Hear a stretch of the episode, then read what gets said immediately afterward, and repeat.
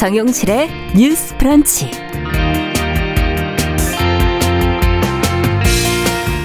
안녕하십니까 정용실입니다. 정부가 모더나에서 공급받기로 한 코로나19 백신 수급에 차질이 생겼습니다. 모더나의 백신 생산에 문제가 발생을 해서 이달에 받기로 했던 이 물량의 절반 이하를 받게 됐는데요. 이렇게 되면서 당분간 화이자 모더나 백신 1, 2차 접종 간격이 늘어난다고 하죠. 어, 현 상황을 정부는 어떻게 판단을 하고 있는지 관련 대응은 과연 적절한지 생각해 보는 시간 가져보겠습니다.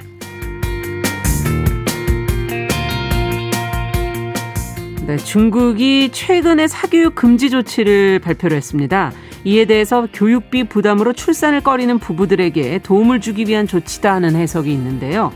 교육열이 높은 나라에서 사교육을 금지할 경우 이 부작용을 피할 수는 없기 때문에 우려하는 시각도 만만치가 않은데요. 관련해서 해외 언론에서는 어떤 보도들이 나오고 있는지 살펴보겠습니다. 자, 8월 10일 화요일 정용실의 뉴스 브런치 문을 엽니다.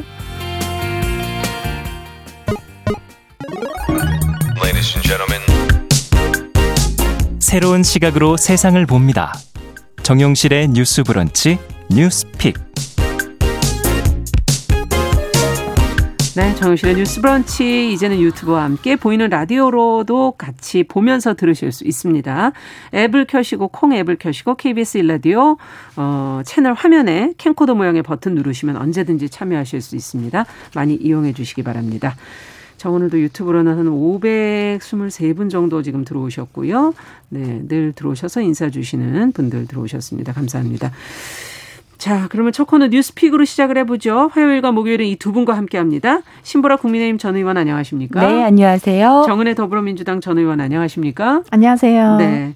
앞서 말씀드린 코로나19 얘기로 오늘 좀 시작을 해보죠. 지금 또 델타 변이가 계속 음. 지금 확산되고 있고 아직 그 숫자가 크게 확연히 줄어드는 모습을 보이지 않고 있어서 긴장의 끈을 놓을 수 없는데 음, 지금 접종이 그래서 더 중요하다는 생각이 음. 들거든요.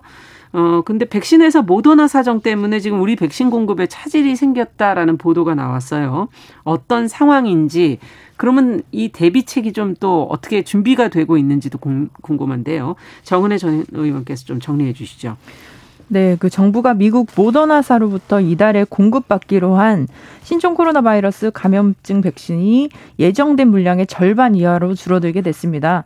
모더나 백신은 그 9일 어제 그 총 계약 물량이 이제 4천만 회분이 되는데요. 네. 그 중에 6.1%인 245만 5천 회분만 국내에 지금까지 들어온 상태이고 음. 지금 남아 있는 분량도 162만 회 분 정도라고 합니다. 네. 어, 생산 문제 때문인데요. 이 때문에 이제 정부는 긴급하게 화이자나 모더나 백신의 1, 2차 접종 간격을 기존 4주에서 6주로 한시적으로 늘렸습니다. 음. 그두 백신은 3분기에 이제 주력하겠다는 입장인데요. 그렇죠. 어, 이제 1차 접종은 그대로 하되 2차 접종은 조금 천천히 하게 되는 방안입니다. 어, 지금 모더나 백신 공급이 원활하지 않은 현실에서 이제 좀, 좀 현실적인 그 정부의 대응이라고 볼 수 있습니다. 현재 독일의 경우에는 6주, 또 영국의 경우에는 뭐 화이자, 모더나, 아스트라제네카 백신 모두 포함해서 그 8주의 접종 간격을 유지하고 있다고 정은경 청장이 또 말을 하기도 했는데요. 네. 어, 이와 더불어서 해결책으로 그 자녀 백신의 예약 대상을 또 확대하기로 했습니다. 그래서 16일부터는 백신 접종을 이미 예약한 사람도 SNS 신속 예약 서비스를 이용해서 자녀 백신이 있다면 음. 접종을 받을 수 있게 됩니다. 네. 그래서 단일 자녀 백신을 이렇게 또 맞을 수 있게 되고요. 어, 정 총장은 그 국민의 접종 기회를 확대하고 자녀 백신의 폐기를 최소화하기 위함이다라고 했습니다. 음. 그 권덕철 범정부 백신 도입 TF 팀장은요. 모더나사가 백신 공급 문제가 그 전 세계적인 것이다. 이게 비단 이제 대한민국에 만한 것은 아닌데요. 어, 그것을 설명하면서 공급의 차질이 차질에 대해서 그 대한민국에 사과를 했고요. 네. 그리고 앞으로 한국에 약속된 물량을 공급하기 위해 최선을 다하겠다고 밝혔다고 합니다. 네. 자, 정부가 지금 어 어쨌든 모더나가 공급 물량을 줄인 게 계약 위반은 아니다 이렇게 판단을 했는데 이제 뭐 항의도 하고 뭐 대표단 파견할 계획이다 이런 입장까지는 밝힌 것 같거든요. 혹시 또 다른 대응이 더 필요하다고 보시는지 두 분은 어떻게 보시는지요? 먼저 신보라 의원께 여쭤보죠. 네, 우선 어 계약 위반이 아니다라고 하는 부분은 우선 모더나와의 계약 그 자체 내용 자체가 기밀이기 때문에 네. 이제 계약 위반 여부를 뭐 판단하기는 좀 어려워 보이지만 예.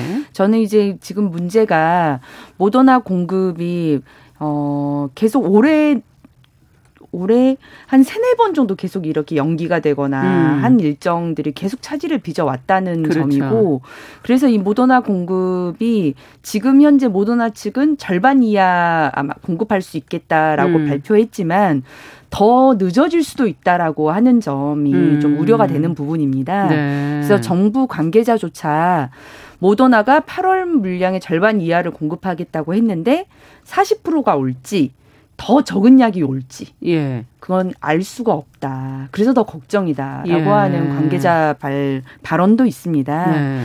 그리고 지금 모더나 측은 백신 공급 문제가 전 세계적인 것이다라고 그렇죠. 해명을 했다고 하는데요. 네.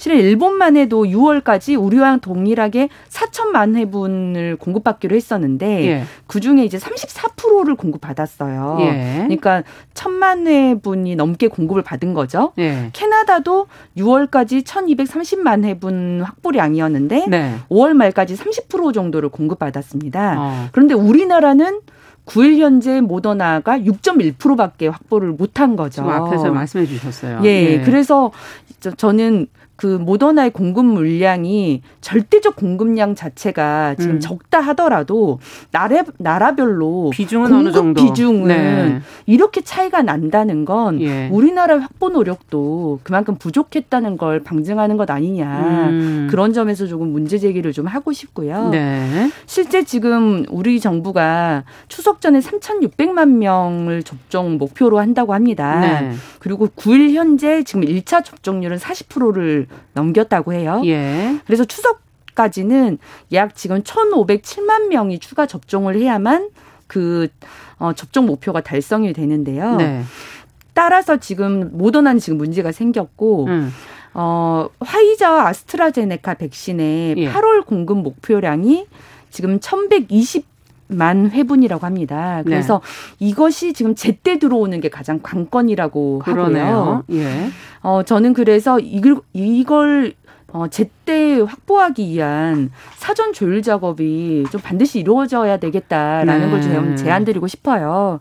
그래서 지금 모더나 측에만 지금 대표단을 파견 보낸다고 하는데 음. 화이자 와 아스트라제네카도 혹시 백신 수급에 문제가 생기게 되면 미리미리 점검을 해야 된다는 예. 말씀이시군요. 그래서 저는 네. 그 생산량이랄지 어, 수급 계획에 대한 확약을 음. 반드시 좀 해야 할 필요가 있고 화이자는 어쨌든 지금 안정적으로 지금 공급을 하고 있는 중이기 때문에 네. 정부 관계자도 최대한 화이자 백신을 좀 더 빨리 당기려는 협상은 하고 있다고 합니다. 음. 하지만 어그 당기려는 협상뿐만이 아니라 음. 어, 추가 계약도 좀 검토를 좀 해봐야 되지 않느냐. 그렇죠. 네. 실은 모더나가 지금 뭐 40% 이상이 될지 뭐 더 이하가 될지 알 수 없는 상황에서 우리가 집단 면역에 이르기 위한 가장 최소한의 조건은 네. 결국 백신 접종 아니겠습니까? 물량을 좀 더 확보를 해놔야 된다는 네. 말씀이시군요. 그래서 물량 확보가 정말 필요하다는 말씀을 드리고요. 네. 지금 현재 우리나라 백신 접종 완료율은 음. 그러니까 그건 2차 2차까지 접종까지 완료. 2차까지의 네. 완료율이 지금 15%인데 그렇죠. 그게 OECD 38개 회원국 중에는 최하위 기록이라고 합니다. 네.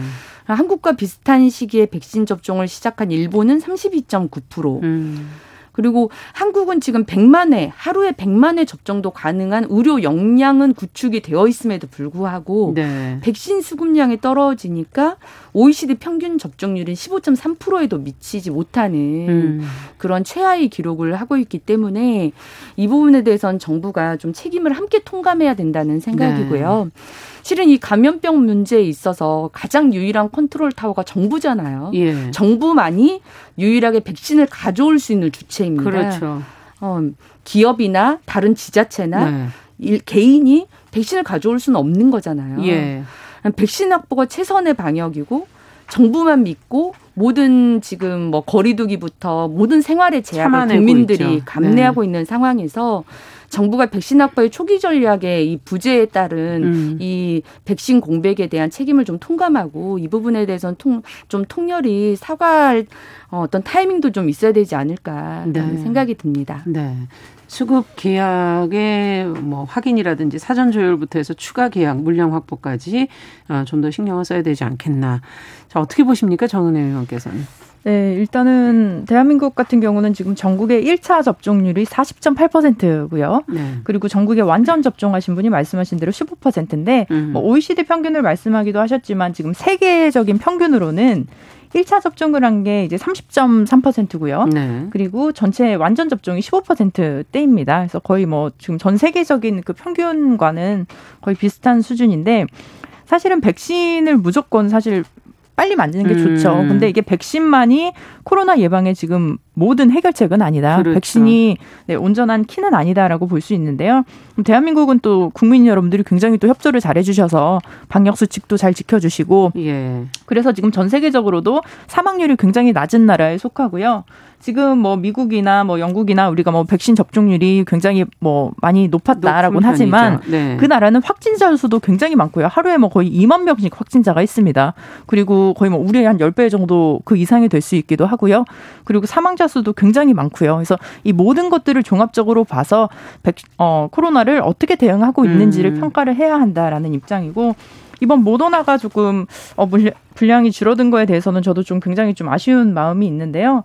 지금 그래서 문재인 대통령도 지금 코로나19 백신을 어, 해외에 어떻게 보면 소수 기업에게 의존할 수밖에 없는 상황이기 때문에 우리가 수급을 마음대로 못하지만 이제 확보한 물량을 최대한 효과적으로 활용해서 어, 접종 목표를 달성시키겠다라는 또 말씀을 또 하셨습니다. 그리고 앞으로 대한민국이 백신 허브 국가로서 네. 우리나라에서 생산을 할 수 있고 또 개발할 수 있는 것까지도 저는 충분히 이제 지금 대통령께서는 좀 그 분야에 투자를 하고 그 분야로 좀 계획을 하고 계신 것 같습니다. 지금 집단 면역이 우리가 3,600만 명 정도라고 하는데 지금 현재까지 2,093만 명이 맞았고요.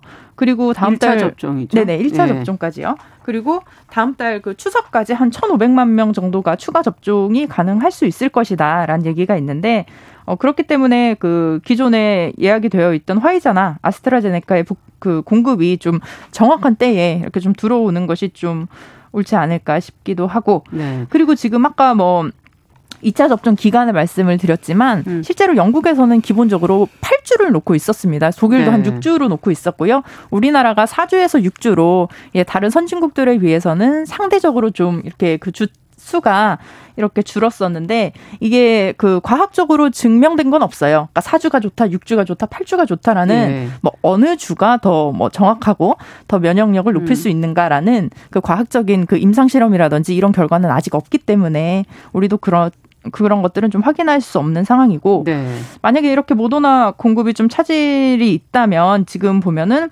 음, 현재 50세 이상으로 되어 있는 그 아스트라제네카 백신을 40대 이하에게 접종하는 가능성도 좀 가능하다고 합니다. 그래서 이런 좀 허용 범위 내에서 가능한 음. 범위 내에서 이런 좀 대안책도 지금 마련을 하려고 합니다. 네. 백신의 부작용 문제도 사실 있기 때문에 여러 가지로 좀 맞습니다. 고민이 많지 않을까 하는 생각이 드는데 조금 더 다른 대응들은 어떤 게 더 필요하다고 생각하시는지 한 말씀씩 더 듣고 마무리하죠. 음. 네. 어쨌든 지금 백신 확보가 잘 안 되는 상태에서 1차와 2차 접종 시기를 좀 늘리는 방식을 네. 좀 택하고 있는데 이제 그러다 보니까 실제 어 8월 한 중순쯤이면 이제 또 학교들이 개학을 하기 시작하거든요. 네. 근데 원래는 사주 텀으로 생각을 하고 그 사주 텀 시기에 맞춰서 음. 예. 어 개학을 준비하고 있었던 학교들도 음. 일선 학교들도 지금 문제가 좀 생기고 있다고 해요. 왜냐하면 네. 학생들은 접종 간격을 그대로 유지를 하기로 했는데 그렇죠. 선생님들은 5주 정도로 아마 조정이 된다고 합니다. 예. 그래서 선생님들은 접종이 되지 않은 상태에서 계약을 한 주 정도 한 주좀 네. 미뤄야 될 수도 있다는 그래서 아마 얘기인가요? 학교별로도 예. 지금 그에 대한 대응책 마련에 지금 음. 고심 중이라고 하는데 어쨌든 지금 어뭐 20대 30대 사이에서는 또 아스트라제네카의 위험성 때문에 음. 접종을 좀 기피하고 있는 현상도 있다고 하는데 네. 그런 유인책 들도 함께 마련을 하고 예. 아스트라제네카의 연령을 낮추는 문제에 대해서는 정부가 좀 신중할 필요가 있겠다라는 음. 말씀도 덧붙여 드리고 싶습니다. 네. 어떻게 보십니까? 네, 지금 음. 어 그래서 좀 우선순위를 좀 많이 조정하고 있는 것 같아요. 그래서 네. 고등학생들 예. 그리고 특히 고3 수험생들 예. 이런 분들은 뭐 현행대로 맞게 되고요. 그리고 음. 뭐 대입 수험생 분들도 이대로 맞지만 말씀하신 대로 이제 교직원 분들이 이제 한 음. 한주 정도 밀리게 되니까 이 부분에 있어서 저는 좀 교육부와 협의를 해서 뭐 계약 시기라든지 음. 왜냐면 선생님들이 정말 백신을 온전히 맞고 저도 계약을 하는 게 그렇죠. 옳다고 생각을 합니다. 그래서 네. 그 전에는 뭐 비대면으로 수업을 하든지 음. 이런 부분은 좀 어, 아이와 또 아동과 선생님, 교사를 모두 다 생각을 해서 음. 또 부모와 이런 좀 것들을 좀 고려해서 결정해야 하는 거 아닌가 싶습니다. 네. 현실적인 그런 부분까지 융통성 있게 좀 어, 문제를 풀어갔으면 좋겠다는 제, 제언까지 해주셨네요. 자, 두 번째 뉴스로 좀 가보겠습니다.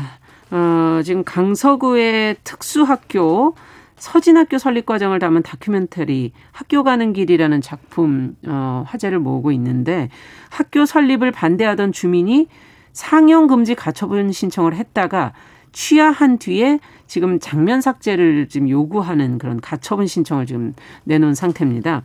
소송을 낸 주민 또 다큐를 제작한 분도 입장이 서로 다 다르리라 생각이 되는데요.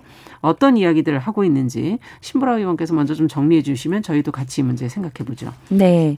영화 학교 가는 길은 서울 강서구에 있는 장애인 특수학교인 서진학교를 개교하는 과정에서 지역사회 갈등과 장애인 학부모들의 이야기를 담은 다큐멘터리로 올해 5월 5일 개봉을 했는데요. 네. 이 특수학교 설립에 반대한 주민들의 모임인 강서 특수학교 설립 반대 비상대책위 소속 주민 한 분이 영화에 자신의 모습이 모자이크 된 채 등장해서 명, 명예가 훼손됐다면서 지난달 14일 서울중앙지법에 영화 배급 상영 중지 가처분 신청을 냈습니다. 네. 이 사실이 알려지자 5만 8천여 명의 시민분들의 상영금지 반대 탄원서도 제출이 됐었는데요. 예. 어, 이 주민분은 지난 4일 중앙지법에 낸 가처분 신청을 취하했고요. 네. 다만 장면 일부를 삭제해달라는 가처분 신청이 또 진행이 됐기 때문에 음. 이와 관련한 사건의 신문은 어, 이달 12일 첫, 첫 열리게 됩니다. 예. 어, 영화 속 2017년 9월 특수학교 설립 관련 2차 주민 토론회 장면에서 음. 반대쪽 토론자들의 발언 분량은 1분 26초이고 예. 이중 이 주민의 분량은 10초 가량인데요. 어. 이 주민분을 비롯한 모든 토론자는 영화에서 모자이크 처리가 됐습니다. 네. 영화사 그 진진과 김정인 감독 측은 주민들의 목소리도 균형감 있게 다루려 노력했다. 음. 공익적 공익 목적으로 제작한 영화인 점을 고려해서 상영을 금지해서 안 된다는 입장을 밝혀왔고요. 예. 감독은 이 주요 내용이 삭제되면 다큐멘터리로서의 생명력을 잃게 된다.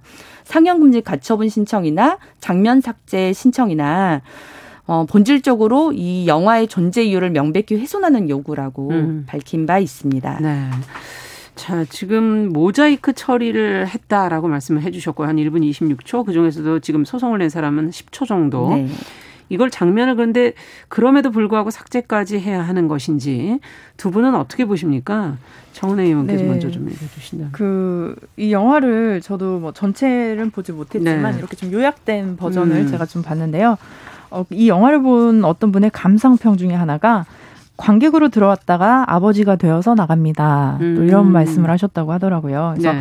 우리가 어릴 때 학교 가는 길 이 제목이잖아요. 근데 학교 가는 길 하면 어, 저는 굉장히 좀 힘들었던 것 같아요. 아침에 일찍 일어나고 음. 밥 먹고 막 준비하고 가는 거 되게 좀 귀찮고 좀 음. 짜증나는 일이었는데 우리에게는 정말 그 귀찮았던 학교 가는 길이 음. 이들에게는 정말 새벽 6시부터 그러니까 집 근처에 학교가 없었으니까요. 그렇죠, 과거에는 6시부터 준비해서 9시까지 등교를 해야 하는 음. 부모와 이제 또 자녀의 그런 문제점들 그리고 그들이 어, 느, 느꼈던 사회적인 편견들 이 부분을 음. 정말 다큐멘터리로 굉장히 잘 담아 있다고 저는 생각을 합니다. 그래서 우리가 특히 이게 또 어린이날 개봉을 했어요. 그래서 5월 5일 어린이날에 개봉했고 또 어머니들이 그 주로 했던 말씀들이 그 장애우 어머니들이 어, 엄마가 목숨 걸고 지켜줄게 이런 음. 말씀을 또 하셨더라고요. 그래서 굉장히 좀 감동적인 그런 다큐멘터리였고 우리에게도 많은 의미를 주는 그 영화인데 네. 그럼에도 불구하고 이게 지금 그 반대쪽 토론자들이 발언 분량을 이제 뭐 삭제해 달라 음. 이런 식을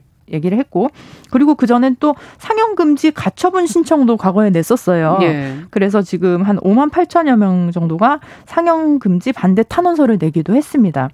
근데 이게 이 작품으로 봤을 때도 저는 분명히 필요한 장면이라고 생각을 합니다. 그래서 음. 어, 어떤 과정에서 어떻게 그들이 학교를 설립하는데 이제 투쟁을 해왔고 그 음. 결과가 이루어졌는지 이런 부분들을 구체적으로 그리고 그 장면이 사실 있어야지만 어 저는 충분히 이해가 가능한다고 보는데 네. 어, 그 부분을 충분히 뭐 모자이크 처리를 했고요. 뭐 음. 실명을 공개한 것도 아니고 그리고 저는 그래요. 본인이 정말 떳떳하게 내가 음. 정말 소신을 가지고 어 그 반대측 했던 분들 입장이 그러더라고요. 우리는 장애인을 차별한 적이 없다. 음. 왜 우리 지역에 들어오느냐? 그 저는 자기는 그것을 문제를 제기한 것이다라고 하는데 정말 본인의 소신이고 그게 떳떳한 신념이라면 뭐 저는 이렇게 뭐 공개하는 것도 어, 문제가 되지 않을 것이다라는 생각이 들고 어, 당시에 이제 그 김성태 그 새누리당 이제 국회의원이셨죠. 네네. 근데 이제 그때는 어, 저는 힘이 없습니다. 또 이런 얘기를 하기도 하셨고요.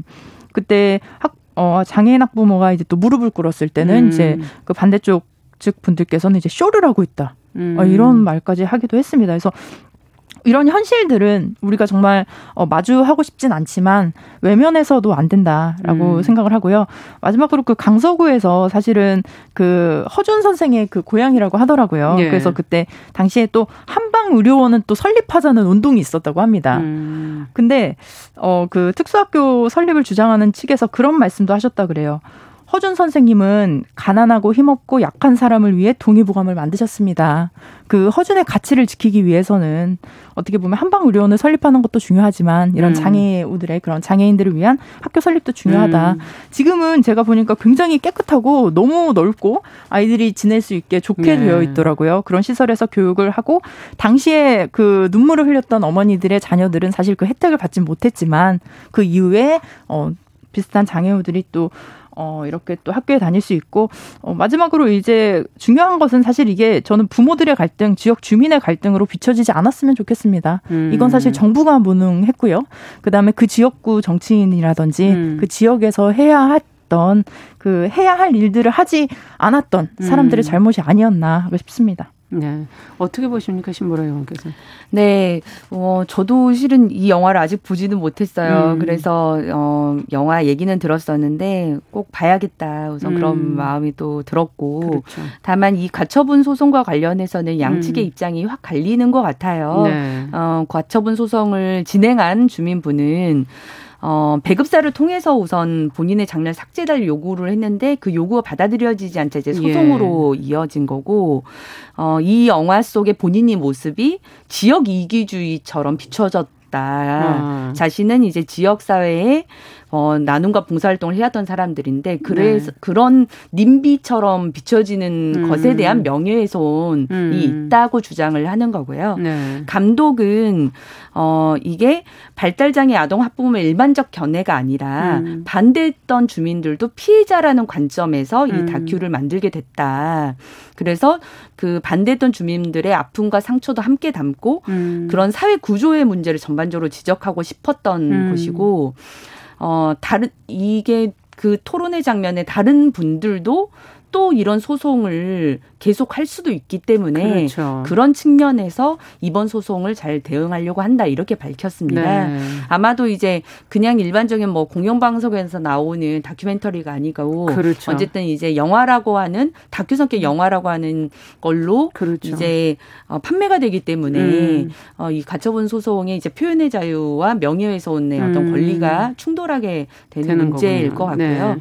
이 사, 이, 어, 건은, 어, 감 독도 이제 표현했다시피 실은 가양동이라고 하는 음. 곳에 그 대규모의 영구 임대 아파트 단지를 음. 만들어서 취약계층이 밀집하게 하면서의 형평, 음. 지역 형평성 문제, 음. 그다음에 정치인의 개발 공약에 따른 어떤 기대, 그렇죠. 특수학교에 대한 편견, 맞아요. 지자체자나 정부의 정책 부재 음. 이런 것들을 총체적으로 실은 얽혀진 문제. 단순한 문제가 아니라는 네, 거군요. 문제였었기 때문에 네. 실은 2013년에 이 특수학교를 짓겠다고 계획을 발표하고서도 네. 거의 10년 가까이 이렇게 지지부진한 맞습니다. 상황이 있었던 거거든요. 네. 그런 부분을 우리가 함께 좀 볼 필요가 있겠다라는 생각이 들고요. 네. 실은 이제 제가 사는 도시에도 음. 그 학, 특수학교가 있습니다. 네. 근데 신도시에 있었기 때문에 음. 실은 이제 자연스럽게 그 도시 계획 안에 들어와 있었던 거 들어와 있어서 네. 그 특수학교가 설립된 거죠. 음. 근데 살펴보니까 어 그냥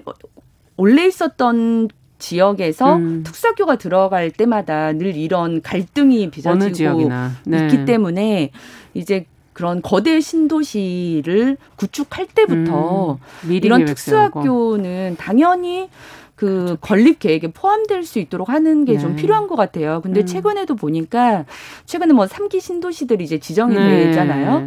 근데 이게 특수학교를 설립하려면 이게 LH공사와 협의를 해야 되는 문제더라고요. 아. 부지를 확보하는 것, 그렇죠. 건립하는 것 등이 예. 교육청과 LH 간의 협의 사항이라는 점에 저는 주목을 그렇군요. 하게 됐습니다. 네. 저는 이게 어 의무화 단계를 좀 거쳐야 되는 때가 아닌가라는 생각이 들어요. 기존 네. 지역에서의 갈등 문제가 심각하다면 맞습니다. 새로 지어지는 도시에서는 네. 반드시 이런 장애인들의 교육권을 보장하는 측면에서의 음. 건립 의무화 이런 조치들도 좀 검토를 했으면 하는 소망입니다. 네. 음. 그때 그때 문제를 처리하지 말고 네. 도시를 아예 계획을 세울 때부터 더 차근차근 준비를 했으면 좋겠다는 얘기를 해주셨습니다. 자, 뉴스픽 오늘은 여기까지 얘기 듣도록 하죠. 정은혜 신보라 의원과 함께했습니다. 말씀 잘 들었습니다. 감사합니다. 네, 감사합니다. 감사합니다. 네, 정용실의 뉴스 브런치 듣고 계신 지금 시각 10시 31분이고요. 라디오 정보센터 뉴스 듣고 오죠. 코로나19 예방접종 대응 추진단은 오늘 0시 기준 1차 접종자는 43만 3,768명 늘어 누적 1차 접종자는 2,137만 1,194명이라고 밝혔습니다. 인구 대비 1차 접종률은 41.6%, 접종 완료 비율은 15.4%입니다.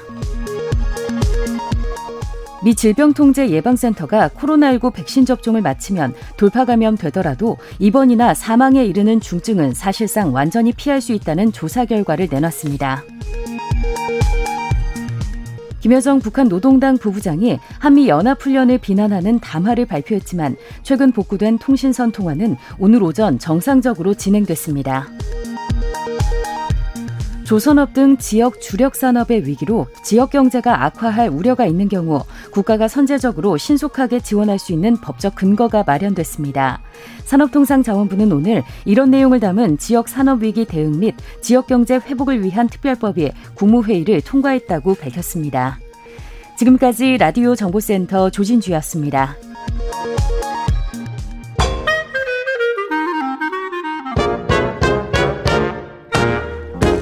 모두가 행복한 미래. 정용실의 뉴스 브런치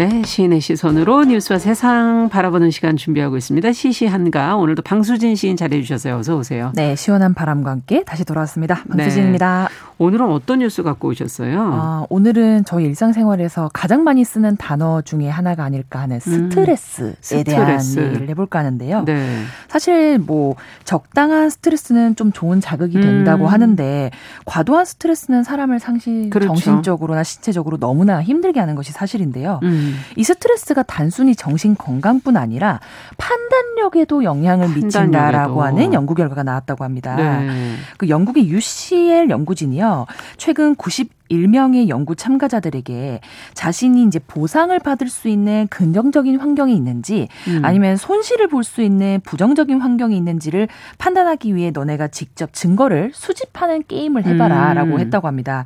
그런데 이 가운데 40명에게만 게임 후에 너네들이 직접 발표도 해야 되고 음. 전문가의 심사도 받게 된다라고 하는 좀 심리적 압박, 스트레스를 준 거죠. 음. 그랬더니 사실 이 40명이 충분한 증거의 수집 없이 그냥 자신이 부정적인 환경에 놓여 있다라고 판단을 하게 됐다고 합니다. 아. 그러니까 사실 작은 표현이긴 하지만 이 40명이 스트레스로 인해서 판단력이 좀 흐려졌다라고 볼 수 있는 거죠. 그러네요. 6년 전에 스위스의 한 대학에서도 좀 같은 결론을 도출한 재미있는 연구 결과가 있었는데요. 네.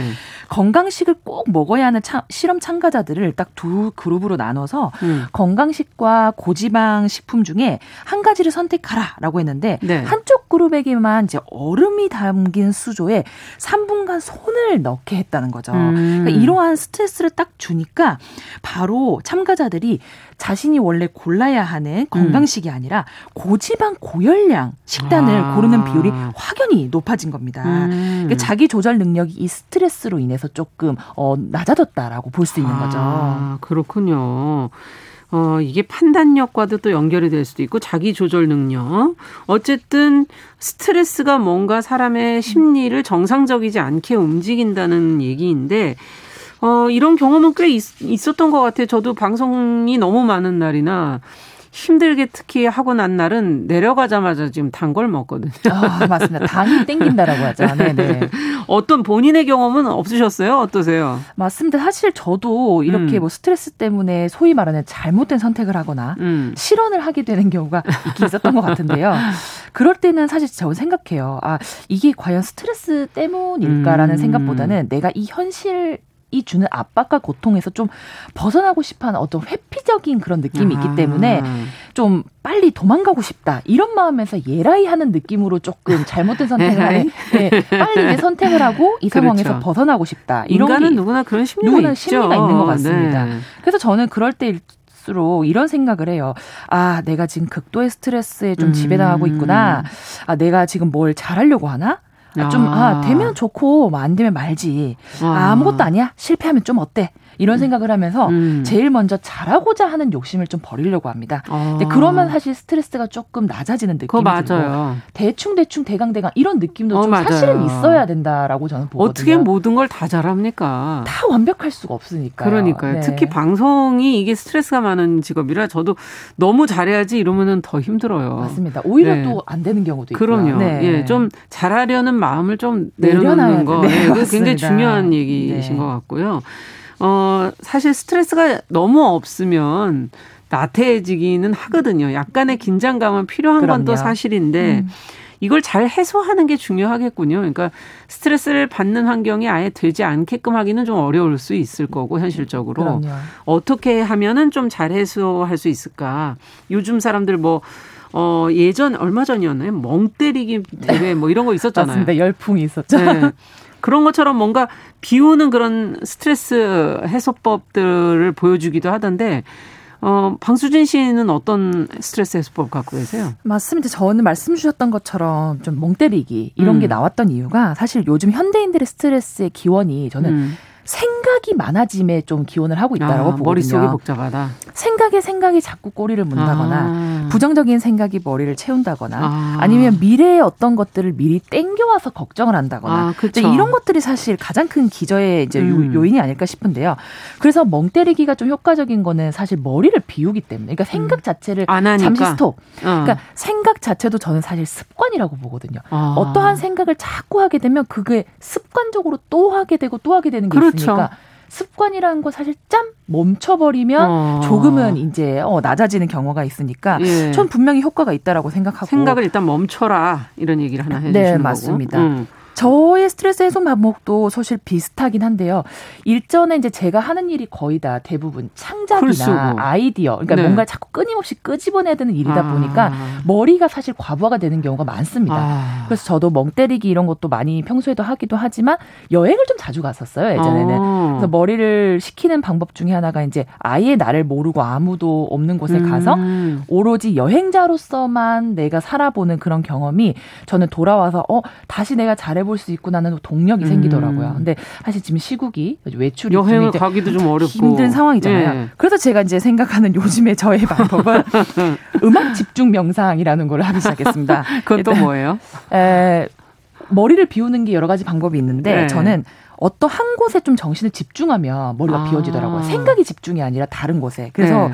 방에 좀 불을 끄고 음. 조명을 은은하게 킨 다음에 잔잔한 음악을 좀 틀고 음. 그 음악만 계속 듣는 거예요. 아. 온 신경을 그 음악에만 들어보는 건데 야. 그러면 어느 순간 스트레스 탁 낮아지면서 마음이 굉장히 편안해지더라고요. 아. 그래서 잠도 잘 오고 저는 어, 바로 그 순간 잠이 올 것 같아요. 맞습니다. 근데 저는 그 아늑한 그 느낌이 너무 좋더라고요. 어. 마음이 정말 호수처럼 잔잔해지는 어. 그 기분. 많은 분들이 조금 한번 해볼 만한데요. 해보셨으면 네. 좋겠습니다. 일단 조명을 좀 낮춘다는 것도 사실은 눈에 보이는 여러 가지 생각들을 떠올리지 않게 해주는 그럼요. 좋은 방법일 것 같기도 하고. 네.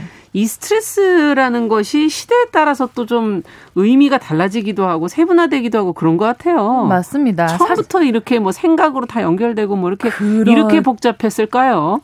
처음에는 네. 그러지 않았겠죠. 음. 사실 이 스트레스라는 말 역시도 원래 19세기 물리학 영역에서 음. 이제 팽팽히 조인다라는 뜻의 stringer라는 라틴어에서 기원이 되었다고 합니다. 아. 그런데 이제 20세기 캐나다 내분비학자인 한스 셀리에가 이 스트레스가 정신적 육체적 균형과 안정을 깨뜨리는 어떤 외부 자극에 대해서 아. 자신이 있던 그 안정 상태를 유지하기 위해서 변화에 적응하느라 일어나는 반응이다라고 한 것이죠. 그렇죠. 이게 무작정 뭐 스트레스가 나쁜 것만은 아니고요. 말씀드렸다시피 예. 적절히 대응해서 향후 삶이 더 나아질 수 있다면 긍정적 아, 스트레스. 그럼요. 근데 이게 계속 나한테 지배당하는 상태가 되면 부정적 스트레스를 할수 음. 있는 거죠. 음. 사실 말씀 주셨던 것처럼 과거는 이 스트레스가 외부적 상황이 어, 나의 어떤 생존이나 이런 것들을 위협하게 될 수가 있으니까. 그렇죠. 되게 자연스럽게 내 몸에서 일어나는 반응이었는데 요즘 현대인들에게 스트레스는 정말 내가 내일 오늘 죽느냐 내일 죽느냐 이런 느낌이 아니라 음. 어, 오늘 업무가 어떻게 됐었다 음. 일상에서 어떤 골칫거리가 있었다 음. 대인 관계에서 어떤 불편함이 있었다라는 음. 등의 굉장히 다양하고 세분화된 이유로 그러네요. 이것이 발생하고 제가 느끼는 이 스트레스만으로는 음. 어떤 해결 방식이 없기 때문에 아. 굉장히 더 이제 부정적으로 느껴지지 않나 싶고요. 사실 일상과 스트레스가 불가분의 관계라서 아. 우리가 받지 않고 살기란 어렵고 예. 이 스트레스를 적절히 관리하면서 살아가는 관리하면서. 것이 사실상 우리에게 굉장히 필요한 지혜가 아닐까 싶습니다. 네. 그러니까 예전처럼 무슨 뭐 맹수가 쫓아오는 것도 아니고 이제 그런 생존의 스트레스는 아니지만 일상의 거죠. 스트레스로 그러면서 더 세분화되어졌다. 맞습니다. 네. 지금 성인혜 님도 머리에 과부하는 바로 내 얘기다. 그렇게 지금 적어 주셨는데 많은 분들이 지금 공감하고 계실 것 같아요. 어. 문인들 같은 경우는 특히 또 어, 어떤 분들은 또 소재 자체가 음. 상처받은 사람, 음. 또뭐 악에 대한 이야기, 뭐 고통에 대한 이야기 이런 것들을 많이 쓰시다 보면 이거는 어 어찌 보면 스트레스를 잘 이용해 가지고서 음. 작품을 만들고 있는 거 아닐까. 본인은 뭐 스트레스 받으시겠지만 그럼요. 작품을 읽는 사람들에게도 음. 이걸 잘 해소하게 하면서 어찌 보면 문학의 그 기능을 하고 있는 거 아닐까 이런 생각이 들 때도 있거든요. 맞습니다. 음. 뭐 앞에서 말씀드린 긍정적 스트레스의 어떤 한 일부분이 아닐까 싶은데요. 음. 문인들이 자신의 슬픔이나 상처, 고통 등을 음. 소재로 창, 작품을 창작하는 그렇죠. 경우가 실제로 많고 보통 사람들은 이게 스트레스일 수 있지만 읽으면서 일부 스트레스 받아요. 그럼요. 네. 이거 하지만 문인들은 적어도 이 작품을 만들어내는 귀한 재료로서 이것을 보기 때문에 음. 고통과 상처를 사실상 이러한 행위를 통해 승화시키는 것이 크다고 보고요. 음. 작품 활동을 하면 스트레스도 해소가 되면서 멋진 작품도 쓸 수 있기 때문에 음. 사실상 일석이조가 아닐까 싶은데 정작 무당인들에게 스트레스라고 한다면 사실 뭡니까? 이런 것보다는 마감 압박이 아닐까 싶습니다. 아. 그러니까 저희는 사실 마감 일자가 다가올수록 굉장히 마음이 초조하고 불안해지는데요.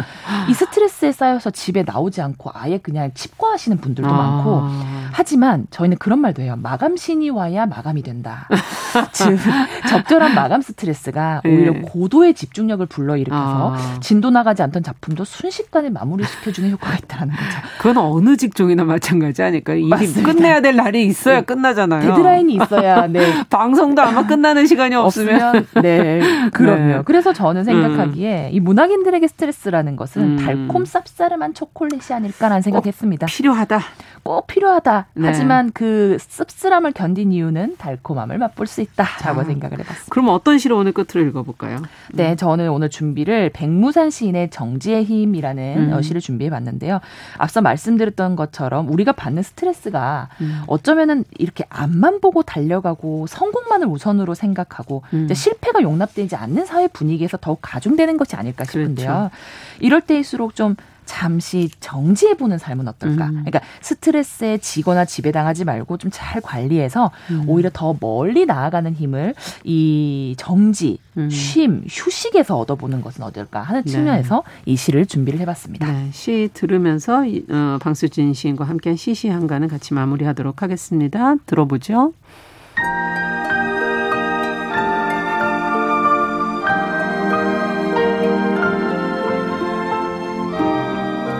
백무산, 정지의 힘. 무엇이 되지 않을 자유. 그 힘으로 나는 내가 된다. 세상을 멈추는 힘. 그 힘으로 우리는 달린다. 정지에 이르렀을 때 우리가 달리는 이유를 안다. 씨앗처럼 정지하라. 꽃은 멈춤의 힘으로 피어난다.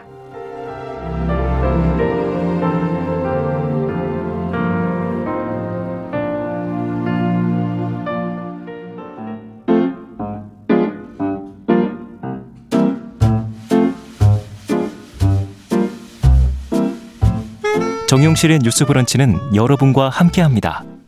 샵 9730은 짧은 문자 50원, 긴 문자 100원으로 모바일 콩과 유튜브는 무료로 참여하실 수 있습니다.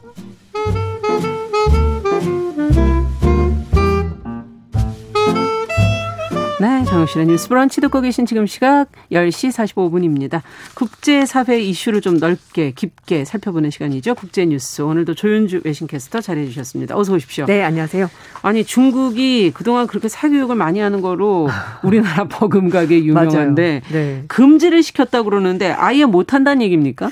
네, 맞습니다. 중국 공산당이 지난달 말에 의무교육 단계 학생들의 숙제 부담과 학원 수업 부담을 줄여주겠다라면서 지침을 발표했는데요. 네. 어, 의무교육 단계인 초등학생, 중학생을 대상으로 영어, 수학 같은 어, 중요 과목을 가르치는 음. 사교육 업체는 일괄적으로 비영리 기구로 등록됩니다.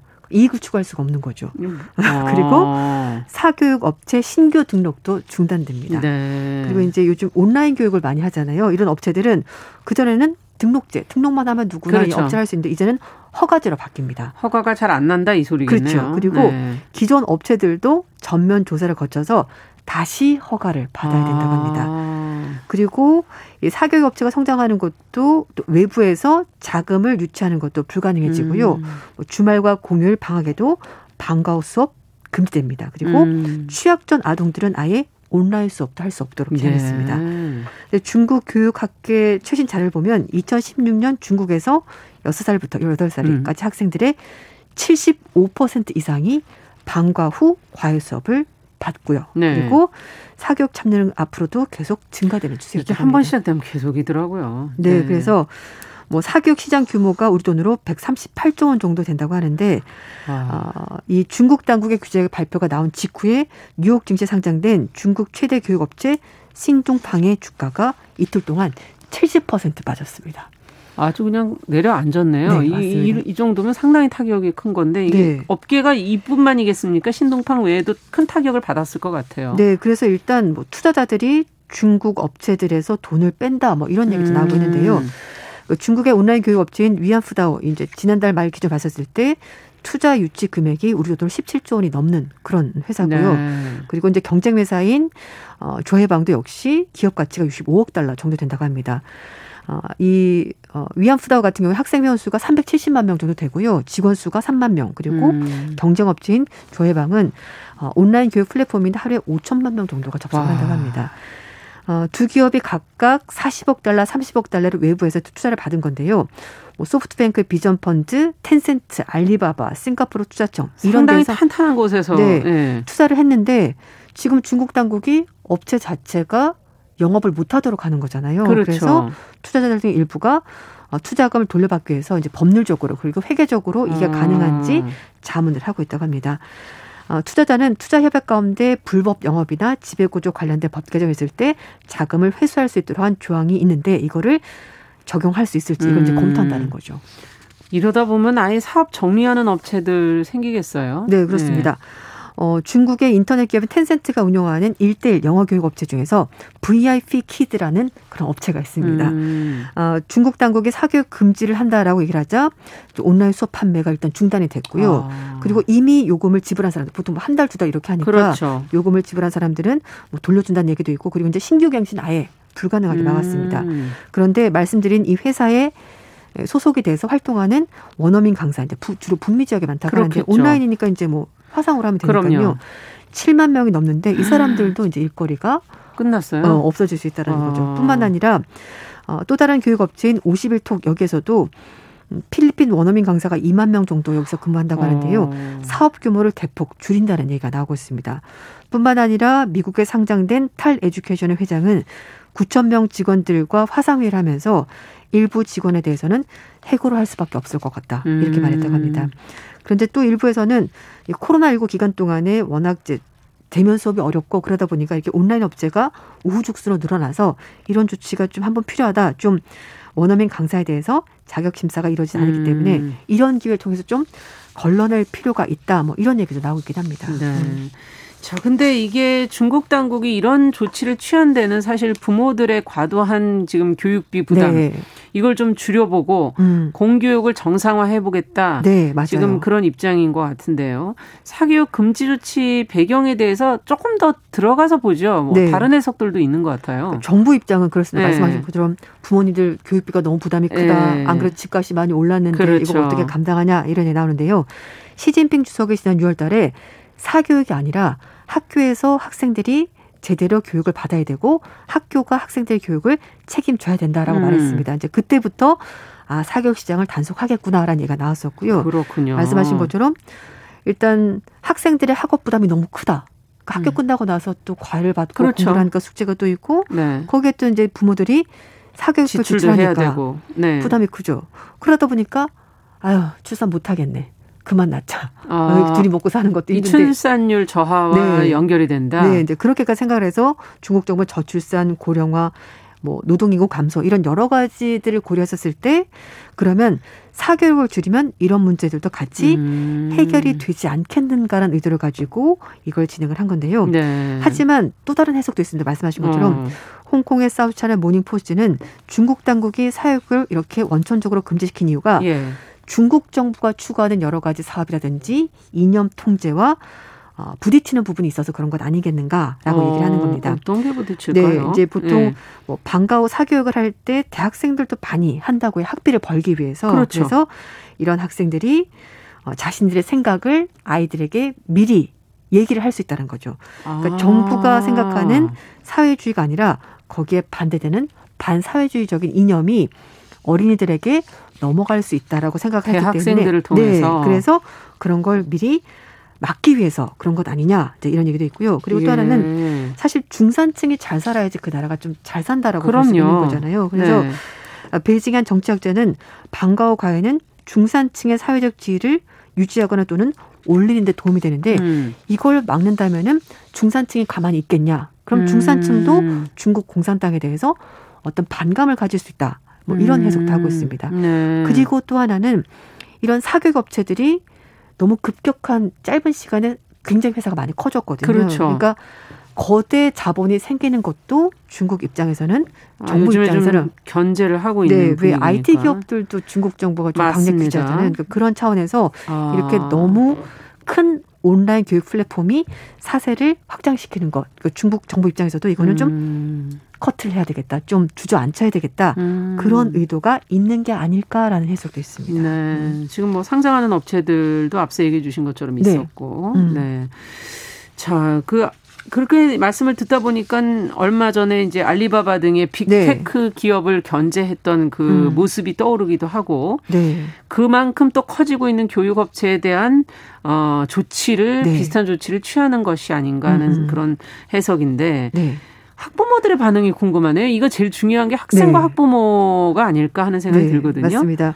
그래서 홍콩의 사우스차이나 모닝포스트는 중국 학부모들이 이미 교육열이 높고 음. 그래서 아이들을 사교육을 시키는데 이렇게 공식적으로 갈 수 있는 사교육 업체를 맡게, 맡게 되면은 음. 결국은 고액 과외 시장이 등장하지 않을까. 아. 그러니까 개인 선생님이 등장한다는 거죠. 집으로 예. 와서 일대일로 그러면 결국은 비용은 더 올라가겠네요. 돈이 있는 네. 사람만 자기 자식을 더잘 교육을 시키게 되는 것이고 아. 중산층은 그나마 기존에 있던 교육기관을 쓸 수가 없으니까 갭이 더 벌어질 수밖에 없다라는 겁니다. 아. 그래서 뉴욕타임스도 부모들의 사교육비를 부담을 줄여주겠다는 이번 조치가 오히려 부모들을 반대 방향으로 움직이게 할 수 있다 이렇게 말했습니다. 네. 결국 말씀인 것처럼 사교육 금지 조치가 오히려 부유층만 도와주게 될 것이고 그러면 갭이 더 커지게 된다는 거죠. 음. 어, 중국의 입시 경쟁 매우 치열합니다. 뭐 여러 번 보도가 나왔는데요. 그러니까 중국 부모들 생각하는 것은 공부를 좀 더 잘하면 음. 좋은 대학을 갈 수 있고 좋은 대학을 가면 내가 좋은 직장을 구하고 그래서 좀 더 풍요로운 삶을 살 수 있다라고 음. 생각해서 아이들 열심히 교육을 시키는데요. 어, 그런데 이제 중국은 집값도 요즘 많이 올랐고 이건 전 세계적 현상이니까요. 그렇죠. 이제 고령화도 음. 지금 있고 거기다가 어, 중국의 또 부모들은 음. 자기들의 부모도 돌봐야 되는 그런 음. 상황까지 벌어지니까 그런 경제적 부담이 점점 커지는데 과연 이게 정말 해결되겠는가? 부모들을 위한 일인가? 정말 아이들을 위한 일인가는 조금 더 생각해 볼 지점이 있지 않을까라고. 근데 입시가 있다는 얘기를 지금 하시니까 네, 그렇죠. 결국은 그러면 사교육 안 시킬 수 없다 이런 얘기네요, 학부모들은. 네, 그렇죠. 그러니까 사, 부모들 얘기하는 것이 교육 제도가 이런데 음. 사교육 없앤다고 이게 되냐라는 거죠. 음. 그러니까 결국은 돈 있는 사람들이 개인 교사를 고용하게 될 것이고 그러면 사교육 경쟁이 더 심해지고 음. 궁극적으로는 부의 격차가 심해진다. 그러니까 사교육을 안 시킬 수가 없다라는 거죠. 네. 교육 제도를 바꿔야지 이게 변화가 되는 건데 음. 그걸 하지 않고서는 그냥 사교육만 안 하겠어라고 한다고 해서 문제가 해결이 안 된다는 거죠. 그리고 음. 미국의 헬리콥터 부모 있잖아요. 부모 네. 아이들 집을 돌아다니면서 이렇게 계속 관리하고 그렇죠. 하는 거. 중국도 그런 음, 게 있습니다. 타이거만 뭐 이런 표현도 네, 있었기도 했고요. 치킨 네. 페어링해서 네. 닭장에서 키우는 것 좀 아이를 이제 관리한다는 건데 음. 결국 이런 부모들의 심리를 어그 사교육에서 이용을 하게 되는 음. 것이고 결국 이제 이게 결국 자체가 사라지겠네. 네, 이렇게 되는 거죠. 그래서 네. 이거는 교육 제도가 바뀌지 않는 이상 음. 쉽게 해결될 문제가 아니라고 지적을 하는 겁니다. 네. 음. 자, 우리의 모습과도 왠지 좀 비슷한 비슷하죠. 것 네, 맞습니다. 하네요. 네. 국제뉴스 조윤주 배신캐스터와 함께했습니다. 감사합니다. 네, 감사합니다. 네, 정용실의 뉴스브런치 화요일 순서 같이 인사드리고요. 저는 내일 다시 찾아뵙겠습니다. 감사합니다.